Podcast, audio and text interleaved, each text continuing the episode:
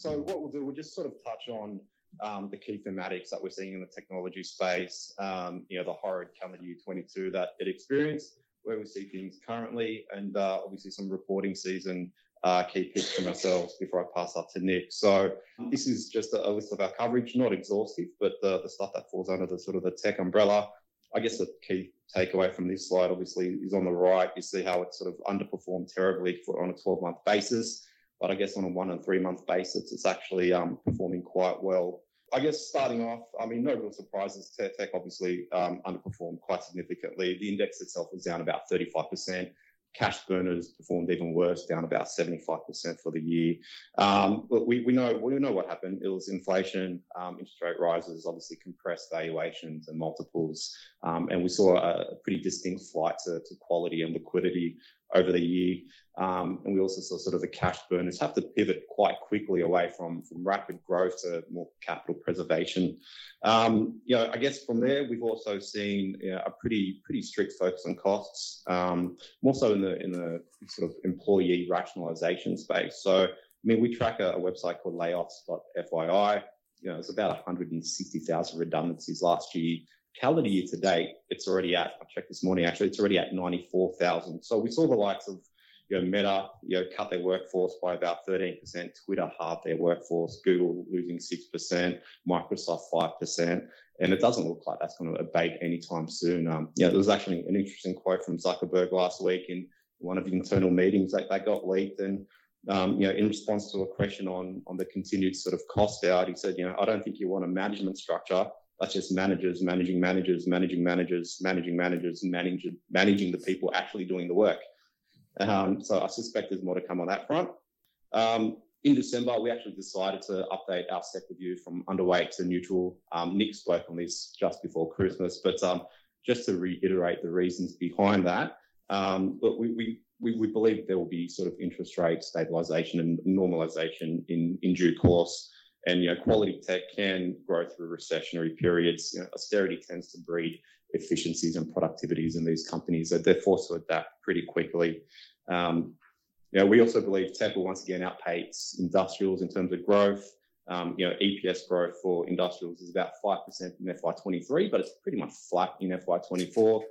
We think tech can actually outpace this growth. Um, you know, we see the likes of REA and Carsales actually flexing their pricing power, you know, upping prices, um, you know, sort of taking advantage of their sort of scale and, you know, benefits of being the number one player in their respective markets. Um, we also think, you know, the era of free capital is over. These cash burners have cut costs and are now focused on becoming free cash flow positive. You know, the likes of Megaport and Airtasker have actually talked to, you know, key dates on reaching that free cash flow positive number. Um, whether or not the market sort of believes them is yet to be seen, but there is a pretty strict focus on reaching that as the market's pretty much demanding that from them. Um, and finally, you know, we all know small cap is unloved at this point in time, particularly in tech. Um, we have sort of private equity and VCs with plenty of dry powder looking to deploy capital. So at some point, we think M&A is gonna underpin valuations. Um, you know, we've seen the Nitro bidding war, the ReadyTech um, offers withdrawn by PEP. That's still a work in progress, and obviously, um, Coles is talking on the Tyro Potentia deal over the last sort of few days as well. That's sort of getting a bit more media attention. So I mean, just real quick, why do we think interest rates are abating? I won't step on Tanya's toes, but suffice it to say, the you know, the forward curve is showing that, you know, the market's actually peeling back their terminal growth rate forecast. You know, October last year was sitting around 4.1%. That's now sitting at about 3.6%. Um, so it looks like that is starting to stabilize and, you know, where the terminal rate will end up, we're not quite sure. But, I mean, as long as we're getting sort of a forward view on that, we think there's gonna be a bit more confidence returning to the market. I actually stole this one from Tanya. So thanks, Tanya. Um, he put this up a couple of weeks ago. Um, I just thought it was worth pointing out again, that bottom right-hand chart where uh, we talked about the EPS changes. Um, basically, uh, again, uh, you know, industrial is expected to grow 5% FY23 flat in 2024. But what's interesting to note is actually tech is actually being sort of um, getting a bit up. We see analysts actually revising up their forecasts, which has moved up about sort of 4 or 5% for their FY23 EPS estimates. Uh, this is actually probably a key focus for us coming into, into this result. There hasn't been much guidance in the market. So I think there's people sort of sitting on their hands, waiting to see if management's actually going to come out with any sort of guidance. Um, people are pretty bearish expecting these EPS forecasts to come down in sort of 24, 25. Um, could be some upside surprise there if things start to normalize, but um, it's definitely one worth keeping an eye out at the result. I'll, I'll, move through this real quick. This is just the dry powder I was talking about. Uh, VC funds in the US have basically had a 60% reduction in, in their investments um, from 4Q21 to 4Q22. Um, the stuff I've been reading sort of indicates anywhere between 250 billion US to 350 billion billion of um, US dry powder in VC funds alone. That's that's ex private equity.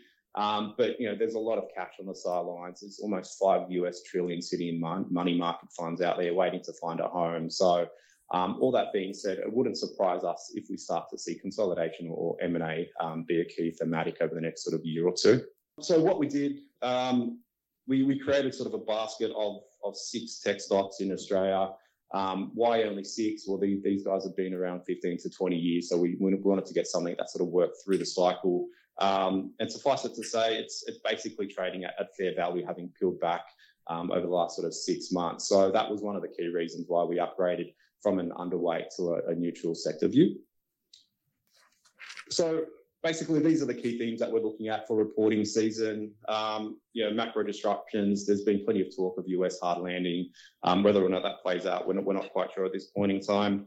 Um, but you know, we're, we're expecting again uh, the likes of REAC Carsales to continue to focus on yield uh, as opposed to volumes. So perhaps more of a high quality outcome in that respect. Uh, volumes across REA um, have have sort of taken a dip. I'll touch on that in a little bit. Um, you know, listing volumes falling, pricing power still there. They're pulling the pricing lever. Um, but you know, end of the day, we can't ignore the macro um, at this point in time. So we're, we're, definitely going to be focused on that at the result. Um, we've spoken about the, the smaller cap guys on, on, capital preservation and striving towards sort of becoming cash flow break even. Um, and, and M&A, as I, as I mentioned earlier, is, is likely a key factor. Um, this is just my coverage specifically um, and what I've sort of noted. Uh, I've noted that sort of the, the shorts in, in REA and SEEK have actually ticked up coming into this result. Carsales has peeled back. Um, still not massive, around that sort of three, three and a half percent um, sort of mark. Why that's been ticking up, it's hard to say. I, I guess people are, are, taking count of the REA volumes. I suppose the outlook commentary on that front might be slightly negative. Um, however, they will talk to sort of yield underpinning their growth going forward. They target about 10% through the cycle. Um, I expect them to talk to that uh, as well as sort of any cost out initiatives to offset those lower volumes. But in terms of valuation, these guys have sort of had a, a, good sort of run up in the last one to three months. So they're now trading at or around fair value um, on their FY24 multiples. Um, yeah, more specifically, look, Seek. I mean, it is it has been our key pick for a little while. It's it's taken a little while, but it's actually paying off. Uh, it is a near-term pick, highly cyclical. Um, so FY23 should be okay. They've reiterated guidance at their AGM. Um, that was probably a, a positive that the market wasn't expecting. Um, that was also based on you know moderating volumes growth uh, in the in their job ads, which we've seen to an extent. They haven't actually fallen off a cliff. They're sitting around 230,000 jobs on site. You can see that sort of red line there. So tracking broadly, broadly similar to calendar year 22. Um, they do have a sort of dynamic pricing mechanism within their business to offset any any volume decline. Um, we have you know candidate scarcity, um, job ads tracking okay um, and sort of yield uplift that should underpin their FY23 result. So still still positive on that. Um, near term pick, uh, a bit more cautious, sort of over sort of 24, 25. Um, Carsales, it's trading a standard deviation rich, um, which is the reason why we've got it on a hold at the moment. We, we do like it long term. It's a, it's a fantastic business, fantastic management. Um, a Trader Interactive acquisition, I think, is going to pay off for them longer term. Um, you know, fears around the US hard landing and, and, recession in the US might play on that business's performance, you know, in, in the second half and maybe first half 24. Um, but it is sort of a digitally immature business. Uh, as a reminder, they're non-auto, so you know the power sports and RVs and commercial trucks and the like. So um, you know, does does depend quite heavily on the macro environment over there, but digitally immature, as I mentioned, so Carsales will just be rolling out their product suite across there. They put through a couple of price rises um, that should underpin yield growth and uh, again offset any sort of volumes decline. Uh, and finally, on on MySpace, before I pass up to Nick, um, REA. I guess the key thematic in this result is gonna be listings outlook. On on our data, they've actually fallen off the cliff. It had a pretty rough fourth quarter, calendar year 2022. It's off to a pretty slow start.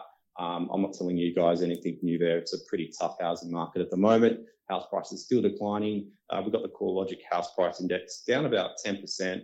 Um, you know, but it's also sort of important to frame that into perspective of, you know, these guys, uh, the house index actually seeing a 29% increase in a 19-month period. So rapid increase, slight decrease, but we're still well up. So I mean, the fears around negative equity in housing is probably overblown at this point in time. Um, as a reminder, these guys are pretty keenly focused on costs. Um, they've been adamant and when they're talking to the sell side and saying, you know, even if listings do decline, they've got cost levers to pull. Um, they've got 6% contracted price rises over FY22 and 23. I'd expect them to come out with new contracts at the end of this sort of, at the end of the fourth quarter.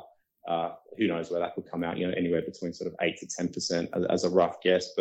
Um, you know, depth uptake should underpin their their yield growth. Um, so positive REA. There's gonna be near-term headwinds, so just bear that in mind, but it's definitely one to chip away at um, on on any pullback. Um, on that, I'll pass up to you, Nico. Thanks, Steve. Uh, good morning, everyone. Yes, I wanted to start with Xero in my coverage universe, just to remind you that the accounting firms, Xero and Technology One both report out of cycle, so don't expect anything from Um, Xero. Just why it has been, um, why it is the key pick is really around the valuation and um, the liquidity of this stock. Just worth pointing out, it is it has rallied a fair bit, but it is still at a reasonable discount to its lifetime value uh, and its uh, long-term average, although that long-term average is probably not that meaningful. Just something interesting at the moment, it seems to be getting a fair bit of attention as there is a bit of talk with the new CEO who's coming in. She's based out in North America. Uh, you may recall Xero has pretty much ripped up money for uh, a decade. They just, when I say ripped up, I mean never really printed a profit because they've invested all their profits back into growth, and that sounds like it will change under the new CEO. So, sounds like her um, incentives will be based around profitable growth. And so, if that happens, you might see them, like all of these other technology companies, um, cut costs, um, and all of a sudden, instead of trading on a P of 200, it could be on a P of 100. Um, at the moment, it's um, but going to 50 or 25 or whatever the next year because it's got such rapid growth. Um, this thing turns over more than a 1 billion dollars of revenue, but at the moment it's got a 4% uh, EBIT margin. So that could easily be 20% if you benchmarked it against sort of peers globally. So just to illustrate, there is upside if they decide to actually manage the margins in this business. The next two stocks I was gonna talk about are NEXTDC and Megaport. But I guess before kind of going into those details, I wanted to just talk about the three um, big cloud providers um, who've obviously reported quarterlies uh, as they're kind of one of the big drivers for both those companies. Um, this chart, you can see basically what's happening is the demand for cloud computing has slowed quite materially in the last three months. Unsurprisingly, economic activity having a bit of a knock-on effect here. So we saw Amazon a couple of days ago just mention that they're sort of run rating about 20% year-on-year growth in their cloud business. Uh, if you went back um, even 12 months, that was closer to the high 30s. So That growth has slowed materially, um, but it is still quite a strong structural growth trend. And you probably can't see it, but in the bottom right there is just an announcement from Amazon uh, about two weeks ago saying they're setting up a major availability zone in Melbourne, in Australia, obviously, um, and that they're committing just shy of 7 billion dollars over the next decade to build out that infrastructure. So just a reminder that even though this growth is slowing down a little bit, there's still major tailwinds. They are investing heavily, and I still see that as a big positive for both NEXTDC and Megaport. Um, so, NextDC, I talked about um, just recently, but to cut a long story short, for the share price to move, we need to see those megawatts contracted start to move. Uh, they'll report late February, haven't got a date yet, Um, but we don't expect any material changes to the numbers for NEXTDC, other than noting um, there's some upside risk on revenue. As a reminder, they pass through more than 80% of um, power costs straight through to the customer. So they would have recontracted their power for calendar year 2023 late last year, and obviously prices have gone up a fair bit there. So not gonna be impacting EBITDA, but potentially some upside to revenue forecast there. Megaport, obviously a very volatile stock and certainly not one for the faint of heart. But um, I think it's going to go fine in this um, February period. Number one, we know the result, and yes, people were disappointed by it. Um, there was some weak growth there, um, but the slide just before you shows that the demand for these big um, big tech projects, which is obviously what Megaport's coattailing on, has slowed down a little bit. So a lot of people questioning whether demand for Megaport's products has um, basically declined. Uh, you know, can they still sell to the end customer, or is it part of a broader slowdown? I think it's part of a broader slowdown. Um, the other two bits um, tying into the key trends um, that Steve talked about earlier, just around uh, moving to free cash flow positive. Uh, management did listen to shareholders and they did tighten the reins and take a number of steps to tighten costs. So you put those three major things they announced before um, or in the in the quarterly just last week, and basically you halve the free cash flow burn. The slide on the left hand side is my free cash flow and cash balance forecasts. And without any heroic assumptions, you should be able to get this business to generating free cash flow uh, within 12 months' time and therefore not needing equity. And I think that's the big um, short thesis still that they need equity because the cash burn is very high. Uh, and then the second um, picture there is just around the operating leverage in the business. I think people missed, yes, they're only growing only growing revenue at 20% a year, but uh, gross profit at 40 and EBITDA at 500%. So you're getting some amazing fixed cost leverage if you look at the quarterly on quarter, quarter on quarter trends. So heading in the right direction. Uh, and then maybe just to wrap it up, so kind of the key picks, um, large cap, we've got Megaport, Seek, Xero, and REA. At the small end of town, um, Ansarada, uh, and then just a couple of comments on some stocks to be a little bit cautious of. Um, we've got some avoids on Redbubble and Booktopia. Um, in terms of Data#3, it's a name that I really like. Uh, however, I'm quite nervous, I guess, medium term on that stock because of a number of reasons. Number one, I just mentioned um, softening demand from the big tech. You saw the those three big names, Google, Amazon, Microsoft, collectively earnings were cut by about 5%, um, say this week versus last. So you, are seeing that come off. Obviously, you're seeing redundancies flow through the tech space. So at a high level, that's a net negative um, for Data#3. At the same time, it has high expectations and it's a bit of a crowded trade. And then finally, you've got a new CFO starting. So love the business, but in the short term, um, nervous on that name. Uh, Technology One is another one um, that I'm a big fan of, but I just think it's fairly fully priced. It does tend to trade up into February as a bit of a safe haven trade. Um, so, one you could look to lighten a bit of that uh, towards the end of February.